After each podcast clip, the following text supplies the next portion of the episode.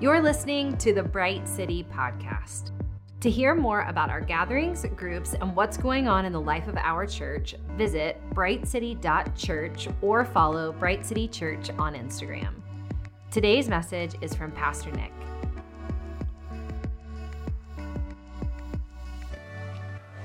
Good morning. How's everybody doing? Doing all right?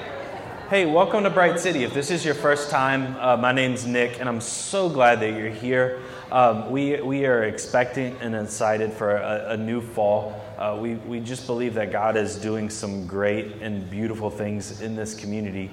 Uh, but as you may know in your life, sometimes when God is doing good things, and when he's answering promises in our life sometimes those things come with growing pains right? Anyone ever experienced growing pains? I've got kids that are in the younger age group and you know every once in a while one of them will come downstairs and they're like hey my calves are on fire. Like I, I, need something. And i'm like get a banana. I've heard that's helped before. But sometimes in life potassium does not help us with the problems right like i wish it was a potassium issue like god if i just took the potassium, then the pain would subside in my life. But that's not the case sometimes. Anytime God is bringing growth in our life, that requires a stretching and growth from us. And every once in a while, sometimes there is a stretching that happens that produces a pain in our lives. Has everybody been there before? You've been there? Okay. So, one of the very most favorite spiritual verses uh, in the Bible that I love talks about this in an incredible way. It's actually Proverbs 14 4. It says this it says, the only clean stable is an empty stable. And so, if you want that Instagram perfect life, the life where you can post it all the time and be like, check out my wonderful smoothie blender, and this is what it's like to get ready in the day in the life of Nick Connolly. And this, like, you guys would, if I did that, you would be so bored. It's, it's, it's, it's quite underwhelming. And what, what that is, is I think it's proving this point is that if you are living an empty and pain free life, then you are living an underwhelming life. Like you're not living the life that God's called you to live. But if you want to live the life that God's called you to live, uh, so if you want the work of an ox and to enjoy the abundance harvest, right, what God wants for us, then you will have a mess or two to clean up. And so, back in this time, you're probably lost in this passage a little bit, but in this time, if you had a bunch of oxen in the stable, it was because God had blessed you immensely. Like if in the more oxen you needed, it was because you had more harvest and more crops. Like, can you imagine coming into harvest season? This is a little different for our Trader Joe's mind, so stay with me. But it's harvest season, and you're harvesting, and you're like, man, this is too much. Next year, we're going to need another ox. Like, that, that's blessing, right? But I don't know if you've ever seen an ox or any type of oxen, but they don't smell great, right? you know, it's, not the smell that you want in your life. And the other thing is, is they poop everywhere, right? It, it, it, happens, trust me. I'm not even from the farm, I'm from the city, and I, I know that truth. And what this passage is saying is like, hey, if you want the promises of God in your life, you're going to have a little bit of poop in your life. And you've got some choices that you need to make. You can embrace it and see it as growing pains in your life. And you can join with God and grab a shovel and do the work in your life while He does the work in your life. Or you can live the empty life and you can live a carefree life and you can live a very underwhelming life. And so, as a community, I believe that we are in the midst of some growth, and with that growth comes growing pains. Like, there's just things that happen in the midst of the community that'll have to change, that'll be a little bit of, that'll be a little different. And how many of you love change? You're like, oh, I love change, it's so great. Like, not, not very many of us love change. Like, we go the same way to work, we drink the same drink in the morning. Like, everybody's got their Starbucks drink, right? Does everybody have their five pump, triple this, non fat that. Like, you know, we have those things in our life because we love consistency. And every once in a while, when we have growth, it challenges that need for consistency in our life. But the most beautiful thing about growth is that even though there is pain, there are promises that God is doing and fulfilling on the other side of that pain. Right? Like, like he's doing the work in our lives. He's doing this thing in our lives. And not only do we get to sing about it, but we get to experience it. But every once in a while, we've got to push through the poop to get to the promises. Amen? Amen. All right, so we are continuing this journey in growing pains this week. And actually, the passage that I want to use might be familiar to some of you. Um, it's actually one of those passages that has a really famous verse, whether you grew up in the church or you didn't grow up in the church. And it was actually that badge of honor if you did grow up in the church because you were like, oh, yeah, I memorize scripture all the time. Like, I just know, I know all the verses of the Bible. And then they're like, okay, which one do you know? And you know what you do? You pull out that two glorious words that you have no idea why it's happening or what's going on. Jesus wept. Can I get an amen? Right? Like it's, I know my scripture. Jesus wept. And then some of you are like, oh, I weep all the time. Thank you, Jesus, because I'm a weeper, you're a weeper. I'm safe in the arms of Jesus. And so this is John 11. And John 11 is this beautiful passage because Jesus is living in such a way where he is revealing the heart of the Father. One of the things that I think the world does is it presents a lie that we cannot know God that we cannot understand God. And I think sometimes it uses it as an excuse because you don't have to make a decision about God if you can prove that He's some sort of nebulous being out there in the middle of nowhere that you don't have to make a decision about today.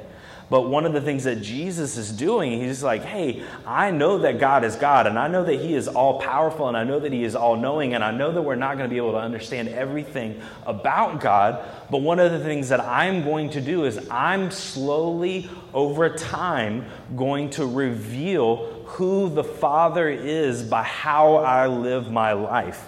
So when you're reading John's gospel, it's just Jesus walking the earth among the people and saying, Hey, do you know who your father is? Like, hey, do you know how incredible he is? Like, do you know that in this certain situation that I think it's like John 8 that normally in this moment people would throw rocks at you, but I, I want to reveal a little bit about who the Father is. And in the Father, there's grace forgiveness for those who want to put their faith in Him. And so we're not going to throw rocks anymore. In fact, I'm going to move a rock later on and I'm going to get out of the tomb. And because of my resurrection, I'm going to extend grace and forgiveness throughout this whole land forever.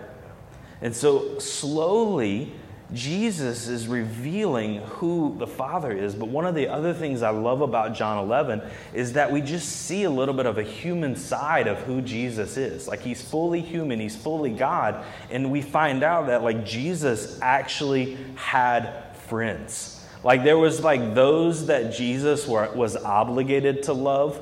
Like if you, you have those people in your life, I'm probably one of those people in your life. Like you're obligated to love me. Like Jesus had those people. Like Peter, I love you, but you, you got to stop saying stupid things. Like, that's obligated to love Peter. But then there were friends that we find out, like, Jesus actually had friends that he cared about. I don't know if you've ever seen the meme. Um, anytime I can bring a meme up in a, in a preaching sermon, my, I get street cred with my kids. So this is not about y'all, this is about me as a father.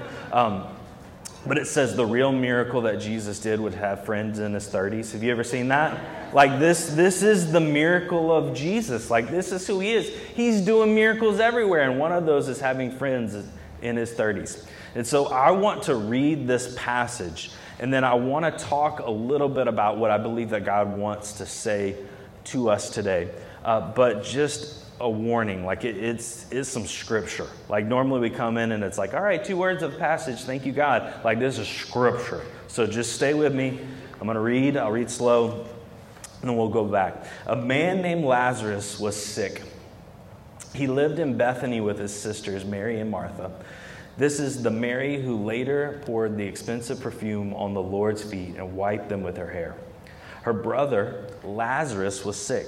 So the two sisters sent a message to Jesus telling him, Lord, your dear friend is very sick. Now, I know this is hard to believe, but there was a time when there wasn't cell phones and, and mobile devices, and like they couldn't post on their social and tag Jesus, like, hey, the one you love sick, like, come quick, hashtag be here now. So this is, they're sending word, and they're like, hey, the one you love, your dear friend, is very sick.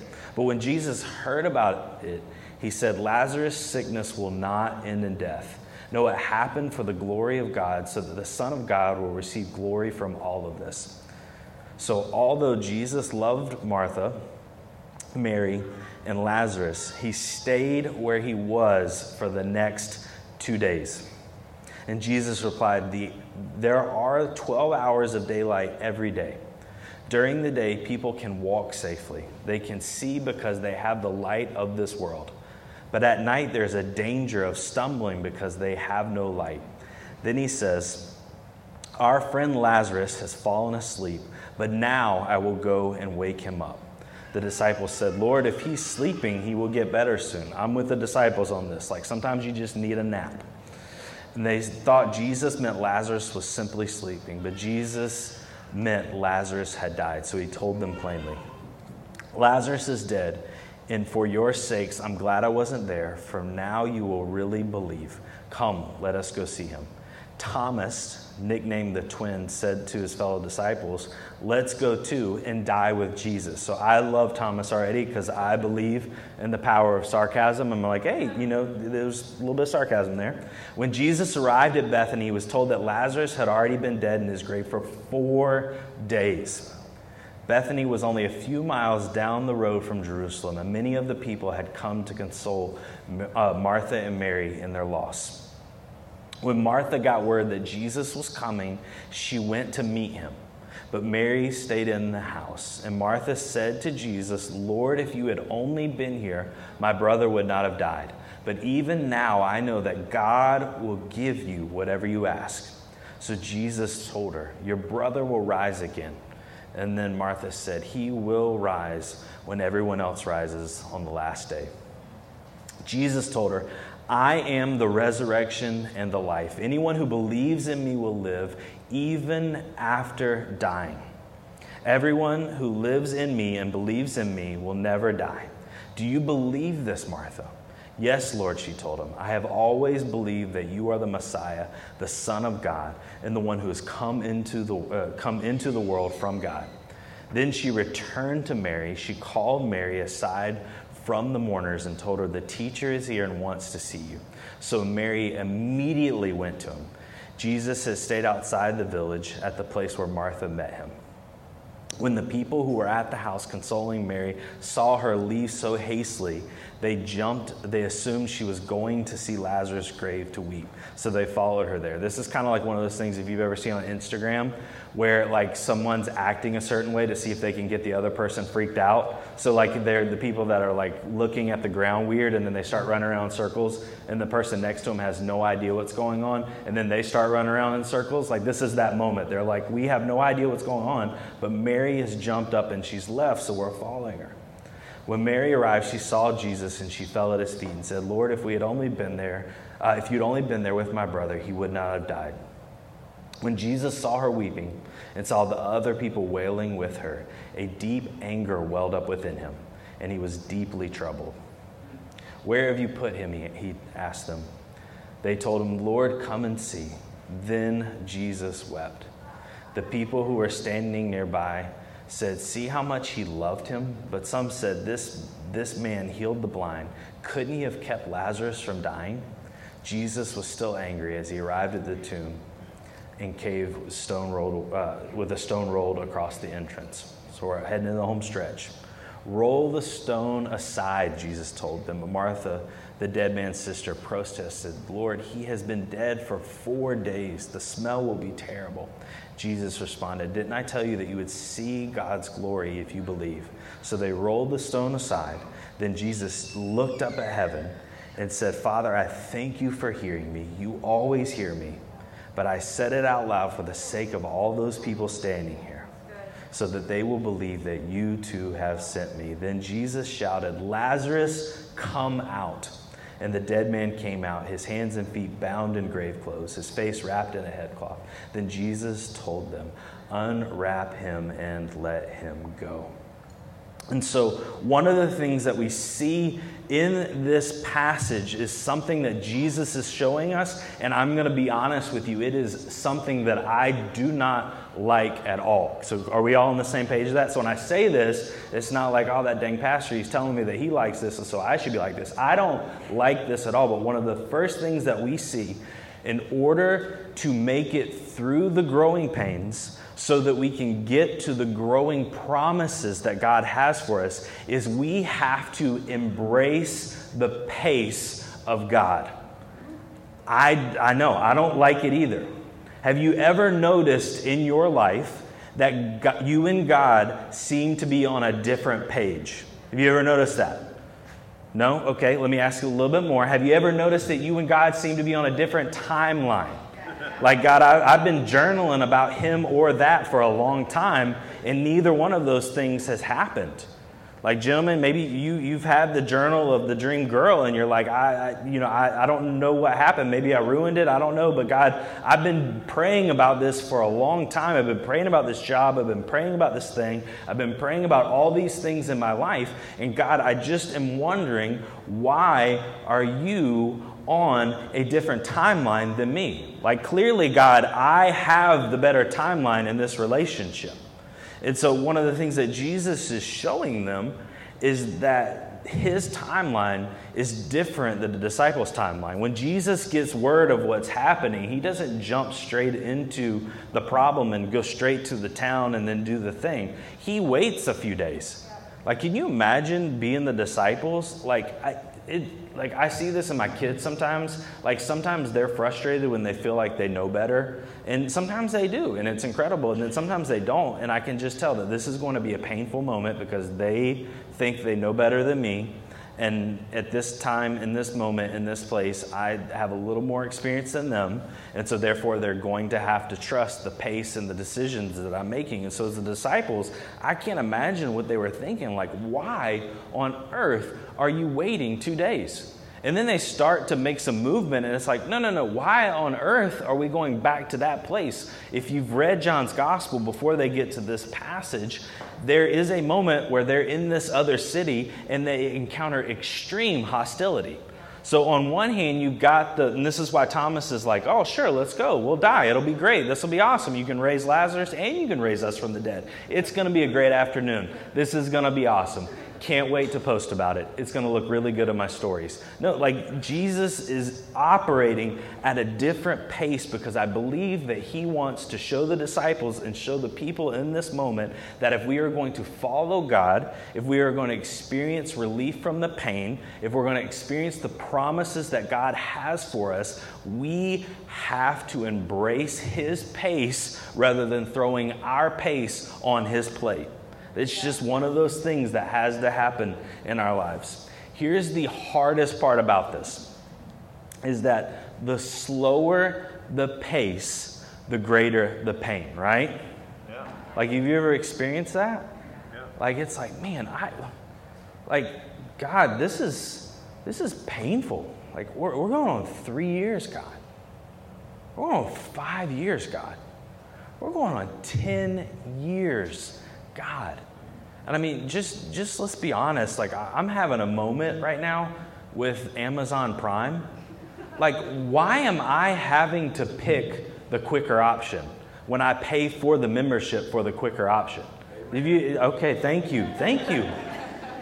Like, why am I having to do the work to remember to select get my product ASAP rather than them just doing it, right? Like, I live in this country. Like, I have a problem not getting what I want when I want, whenever I want, right? Does anyone else feel that way? Like, recently, streaming has gone backwards in time where they used to give you the whole season and you can make your own bad choices as to whether or not to binge that and sleep sabotage all in one day. Now, now they're like trying to give me a show in moderation. I don't need that control in my life. Like when we live in this country, we believe that things should happen when we want, how we want, in the ways that we want. And what God is showing us in this moment through his son Jesus is that there is a different pace of the kingdom. There is a different pace of the king. And whenever we don't embrace that pace, it is going to produce a deep pain in our lives where we will begin to blame God, we'll begin to hate God, we won't trust God. Like, I, I mean, I, I'm with Thomas in this moment. I'm like, yeah, let's do that so we can die and then they die. And like, none of this makes sense. But for whatever reason, Jesus was operating at his own pace and showing them a different way so that they could see who God is and how the kingdom works in this moment. Have you ever had a moment in your life where you've questioned the timing and the pace of God? Maybe you're there right now. Maybe you're like, man, I, God, I, I believe this is a promise. Like, I think sometimes in my own life, I almost don't want God to give me any promises if I know I'm going to have to wait for him, right? It's like, God, I'll just, I'll find out when I get there. Like, I'm getting up tomorrow, it's Monday. I'll, I'll clock in, I'll go home. But this is the beautiful thing about being a child of God is that we get the promises of God. And when we get the promises of God, it rises up a hope and a faith and belief in us so that when we see the what could be, when we see the possibilities, it gets us excited. It lets us know that there's more to life than just showing up at a job. There's more to life than just clocking in. There's more to this life than this world wants us to see. And so when we receive the promises of God, when we see that God has has a plan for our life, it should arise a faith and a hope and a trust in us. But sometimes that is squashed when we have to wait on God and what He's doing in our lives. And so when we learn to embrace the pace, it, it takes a lot because we, we've got to we got to trust it. It's like, God, I, I don't know what's happening. We have to believe in it. But even more, like we have to believe in him, right? Like that that's what it's hard for me. That's that's the pain point for me. It's just like forget all the things that are going on around me or not going on around me. Like this just feels like an attack of my faith. Like this just feels like an attack on me and I, and I don't like I want to believe, help my unbelief. I don't like not believing in who Jesus is and what he's doing in my life. But sometimes when he stays two days longer, or two years longer, or 10 years longer, I begin to waver and doubt. But one of the beautiful things about Jesus is I think he makes room for those moments. And as we'll see, is so not only do we need to embrace the pace, but we also need to see that he embraces our pain. Like when you see this moment, it's incredible what happens. I mean, it's almost like then this happened and then that happened. It's like a drama soap opera. It's like, oh, there's so many emotions going on right here. I can't tell if I'm at like a teenage young women's youth event or if this is like scripture. Like, there's just so much happening in this moment. Have you ever noticed how people process painful situations differently? Have you ever noticed that? Have you ever noticed how sometimes you get mad at them for how they're processing the situation? You're like, I, I, I just wish you would cry a little bit about this, or I wish you would, you know, laugh about it, or I wish you would, you know, sometimes we have problems with other people's pain and how they process moments of pain. Uh, this was a very scary moment, but now that we're many, many years on the other side of it, it sometimes becomes a very funny moment between my wife and I. Uh, a long time ago, we had a medical emergency uh, with our daughter. We woke up, something wasn't right. And so we knew, and it became very clear that we had to get to the hospital. And so what happens in this moment is I uh, ask her to call 911, and then I start doing all the things around me that I knew to do. Like it was like a blackout moment, and I just was like doing this, doing that, doing this, and doing that. Well, somewhere along the line, I noticed that my wife did not call 911. Um, she actually called a friend, which was still great. Like, you, you know, girls got to call friends. Like, sister, I, I, need you to have my back. Like, but in that moment, I realized that she was not, in fact, talking to 911. So I called 911. I'm packing all these bags. I get the kids in the car, and we're like sitting in the car ready to follow the ambulance that hadn't got there yet. And I don't know how on earth I got there. And now we laugh about that because she's like doing laps around the house. I mean, these were spiritual laps. Like they were good spiritual laps of God and belief in the moment. But I, I just slipped into preparation and she slipped into like some laps and then a phone call. And then, like we operate in different levels when it comes to pain. But the beautiful thing about that is somehow, in God's grace, we become one healthy unit in the midst of pain. And so when you're reading this passage, like you see the disciples are, are, are part of are processing what's happening. Like if a friend of Jesus is a friend of Jesus, is most likely a friend of theirs. And so they've got questions. They're like, God, I don't, we, we can't wait. And why are we going to the city that doesn't want us there? Like, I'm an introvert. I don't need to go to the place where no one wants me. I don't even want to go to the place where people want me. You ever feel that way? Like, I, I have a hard time going to the place in the party where the people actually want me to go, and I'm already planning when I'm going to leave before I get there. Like, nobody wanted them there. And so there's like sarcasm that flows from the disciples. And then Martha. Martha, if you've read scripture, Martha is a doer, right? Like she's the doer. She's the get the things done. And she actually is a woman of action and comes and meets Jesus before he even gets to the village. Like she goes out and she's ready to roll. And then what I love about Martha is like Martha, even like in her pain, she has proper theology, which is like so annoying. Like, okay, Martha, we get it. Like, we're over here crying and you're like reciting that you believe and trust in God. And then Jesus is like, you know, I'm doing this for so you can see a miracle. And she's like, Yes, I know. I know we will all rise in the last of the days and everything will be fine. If I'm there, I'm like, Martha, what on earth are you talking about? Like, I know I learned that in Sunday school, but like, like this isn't the time for getting the Sunday school lessons right. Like, you can't can't do this right now. And then there's Mary. Like, Mary kind of stays at the house, right? Like, she's just kind of kicking it at the house. And so, if I was Martha, I'd be like, why, why aren't you going to meet the guy, the only person that can change this situation? Like, get up, let's welcome.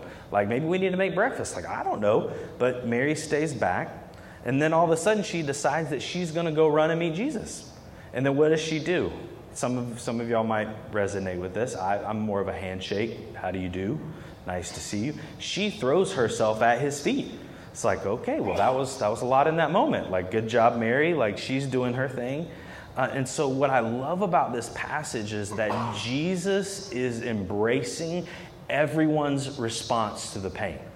Like, there is in no way, shape, or form him saying, I, am sorry, you can't act like that. I, I'm, I'm sorry, I'm going to need a little more, a little more faith, a little more umph.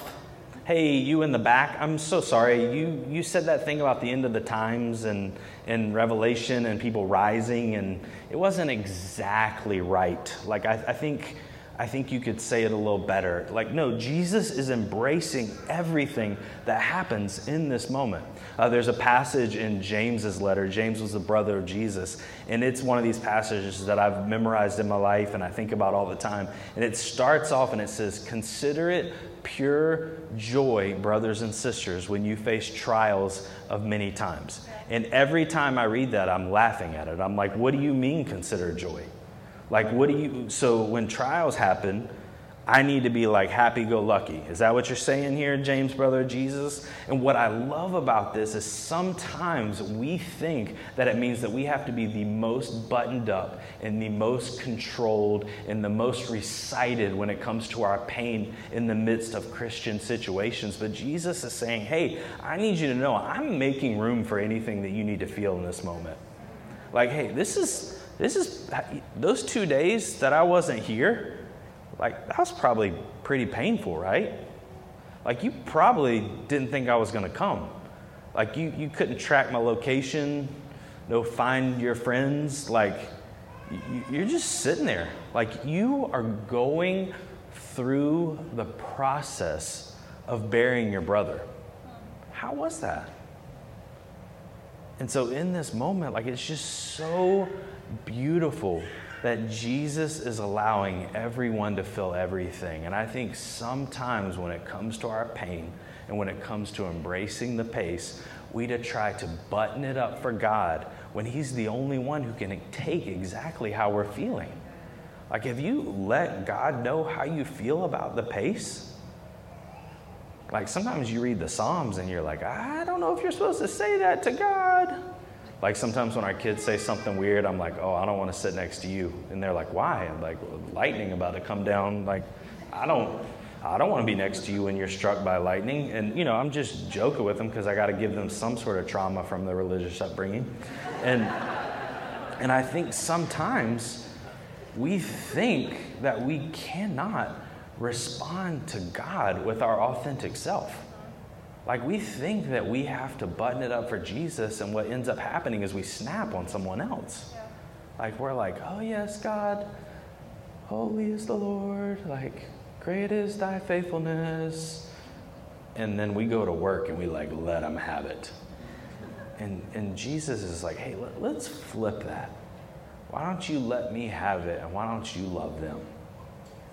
And so, one of the other interesting things that is happening here, and you know, scholars debate about this all the time of like why Jesus is crying and all, all the things. Like, this is exactly why he's crying, and if anyone tells you different, their theology is wrong. But what, what I'm looking at this moment, like, I, I wonder, like, I know Jesus is responding, he's got his own feelings about this moment, but I'm wondering if he's modeling something for us. Like, I wonder if he's saying, hey, I, I need you to know that if you feel like you need to cry right now, like, tears are okay in the pain. In fact, watch me cry. Like, hey, if, if you're feeling a way about this, like, I just want to let you know that you can be sad in this moment. Like, I just want to let you know that you can feel everything that you're feeling. Like, you ever think about this? I'm sure you thought about this in Sunday school when you were reciting this verse. That the one who knew the outcome was still the one who cried. Yeah. Like, like when I know the outcome of things, good or bad, I'm like, okay, all right, let me brace myself. I know this is happening, I know that's to happen, I know this needs to happen before that happens. And the one who holds everything together is the one who also cried. And so, what I think is happening in this moment is I think he's wanting you and I to know that when we are embracing his pace, there will be pain that flows from that. And in the midst of that pain, it is okay to voice exactly how you're feeling. Like it's, it's okay to cry. Like he's making room for everyone's emotions in this moment. And so as we embrace his pace and he embraces our pain, we get to embrace his purposes. So there's two things that are happening here, and I want to be super quick because I went super long last week and I don't want to go long again. But when we have moments in our lives where we're trying to wait on God, and we're trying to figure out how to navigate this pain. Sometimes we're in these places where we're asking, why God, right? Like, any of you ever been there? Like, God, why? Why? And what I've noticed, I don't know if it's just because I've lived in the South for a long time, is the deeper the question, the more cheese we need to put on the answer. Like, oh, well, it's just God's plan and God's thing and he's got it going on and we'll never know on this side of heaven. And you know that's why the angels cry a thousand tears and on friday it rains every day at five because angels cry a thousand tears and that's like in your grandmother's bathroom somewhere. Like sometimes we, we don't know what to do with that question. Why and then if you continue on it's like oh well you know god never reveals why but what's so crazy about this passage is twice Jesus says why. He says it two times. First time he says it, he says, this is verse 4. Spoiler alert, it's for his glory. He says, But when Jesus heard about it, he, he said, Lazarus' sickness will not end in death, no, it will happen for the glory of God, so that the Son of God will receive glory from this. And so, what God is saying in this moment is that the only one who knows every situation and circumstance that is happening in this moment is the only one qualified to hold everything in this moment. And so, He's saying, I need you to know you might not understand it, but it is happening for my glory. There's going to be some things that come out of this moment that are going to cause you and cause other people to fall more in love with me and worship me more deeply and have my fame spread in such a way that wouldn't have happened if there was another outcome to this solution. And so that is hard to understand. But here's the most beautiful thing about when God does things for his glory, which is the second thing that happens, is it's actually for your good too. And you're like, whoa, I don't know about that. Because, you know, I was told early on that God's all powerful and he's got his agenda and he's doing his thing. Well, if you read in verse 14, Jesus says, Lazarus is dead, and here's why. it's for your sake. I'm so glad I wasn't there. For now, you will really believe. Let's go see him. I wish I had enough time to walk through every promise in the scriptures. But here is the most beautiful thing about the promises of scripture is that every time God is promising something, we are thousands of years later on and we're like, "Oh, I can see. I can see how you got there, God. I can see how you ended up at Jesus. I can, I can see how David did this, and then that is that, and, and then I remember this, and then I got the one year reading plan, and I, I, re- I read that. But when you are looking at scriptures in a human perspective, you're just seeing Abraham who desperately wants to be a parent. It's like, man, I just, I just want a kid. Like you're seeing David desperately wanting to make an impact in his generation. I just, I just want to leave my mark on humanity for the glory of God. Like when you see these stories, it is God meeting their needs at the most base level of the things that they want. But here's the beautiful thing about him is that sometimes our good also means his good too. And sometimes his good always means our good. So Romans 8:28, right? We recited it last week is God works out all things for the good of those who love him. And so this process of waiting and this process of growth is not for some torture that he has on your life. Like God is doing something good in your life. And one of the things that we have to do when we're waiting on him to do the good in our life is we have to embrace the pace. We have to be like, say, you know what, God, I believe that you're doing the good. I trust that you're doing the good. And now I am willing to wait and walk and surrender and trust and believe that you're doing the good work. And I'm not going to button it up. I'm not going to pretend like this is some fun process. I'm not going to pretend like this doesn't hurt. It hurts to wait. But you know what, God? I'm trusting you. I'm giving you my pain. And then at the end of it, I'm just going to embrace the purposes that you have for my life. I'm just going to embrace it. Because if you are working for your glory, then that means you are working for my good. Yes. Anytime the scriptures want to prove that point, they say this one little line and they're like, hey, if you're having a hard time believing that, wow, think about Jesus. Like just, just pause and think about that for a minute. If God gave up his one and only Son, how is he not going to graciously give us all things? Like, it doesn't make sense to give the most valuable thing and hold back the tertiary things, right? Yes. Like, if he's a good and gracious and loving God, then he is going to extend his goodness. But we've got to embrace the pace. So, here's what I know is that sometimes there are things that take time in our life, and we're like, oh God, I'm gonna have to journal that. I'm gonna have to talk about that with my friends, and, and I'm just maybe my counselor. In fact, I might, I saw this other meme. I'm full of memes today. I saw this meme where a guy said that he asked his counselor who their counselor was, and then they just kept working their way up until they got to the master counselor. Maybe you gotta do that. Maybe you gotta process this. Maybe it's gonna take time. Maybe embracing the pace is gonna be a journey. But here's the most beautiful thing about following Jesus is that sometimes there are things that take time and sometimes there are things that we can do today. Yeah. And so here's the question I have. Is, is maybe today looks like surrender. Maybe today looks like letting go of control. Maybe today looks like reciting something that I recite at least five times a day. Lord, I give everything and everyone to you. Like maybe that's what today looks like. And here's an even bigger urgent question.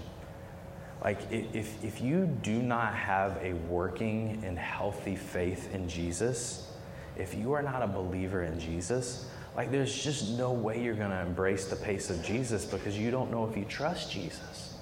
And trust, all that is, is another word for faith. So maybe today's the day where you got to say, Lord, I have tried my pace long enough. I've tried it. I, I feel like I'm making a train wreck of my life.